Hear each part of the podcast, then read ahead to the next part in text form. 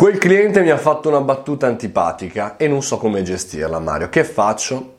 Anche a me è capitato parecchio, anzi mi capita anche ultimamente, malgrado sia un po' fuori dalle, dalle consulenze tradizionali di siti, vi dicendo, però che arrivi il cliente che è cliente con te da una vita, oppure un cliente nuovo che ancora bene non ti conosce e ti dice sì vabbè ma tanto sto mese mi hai fatto un cazzo per cui...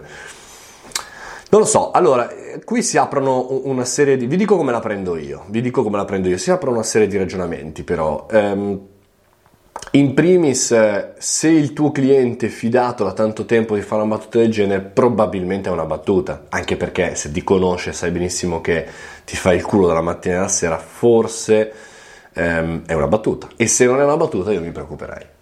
Un po' di, di, tempo fa ho diciamo accompagnato fuori dal mio business un cliente appunto per una serie di, di, battute di questo tipo che poi sapevo che sotto sotto non erano delle battute anzi era un modo che lui faceva per trattare con i fornitori. Bene con i suoi. Io non sono più diventato un suo fornitore non sono più stato un suo fornitore io cerco sempre di, di, di, capire un po' dall'altra parte, no? eh, com'è, tante volte lo si fa magari in ufficio con eh, i suoi dipendenti, per cui lui si vuole fare, lui o lei si vuole fare un po', un po' grande, un po' quella che decide, che impugna la situazione, per ti tratta come scusa. Ecco, io cerco magari al termine della riunione, quando siamo solo io e l'altra persona che ha fatto questa battuta, magari una battuta simpatica una volta, infelice la seconda, fastidiosa la terza, ti guarda che insomma va bene, ok, va benissimo questa battuta, ma eh, ho lavorato, eh. Poi puoi dire quello che vuoi tuoi dipendenti, ma ho lavorato, stai sereno perché se non è così c'è un problema, amico mio.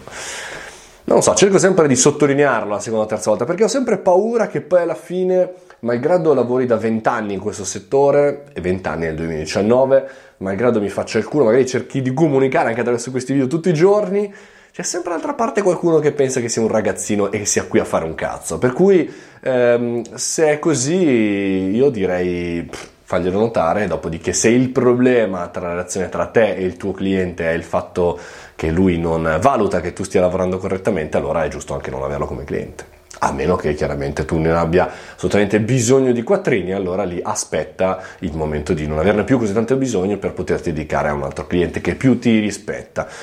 Continuerò con queste domande e risposte anonime perché mi arrivano nelle chat ma non voglio lanciare diciamo eh, anche il nome scrivetemelo e fatemi sapere cosa ne pensate. Scrivetelo magari potrebbe essere utile. La vostra domanda la cosa che vi assilla che, che vi può essere utile lanciarlo qui all'interno del caffettino. Fatemi sapere.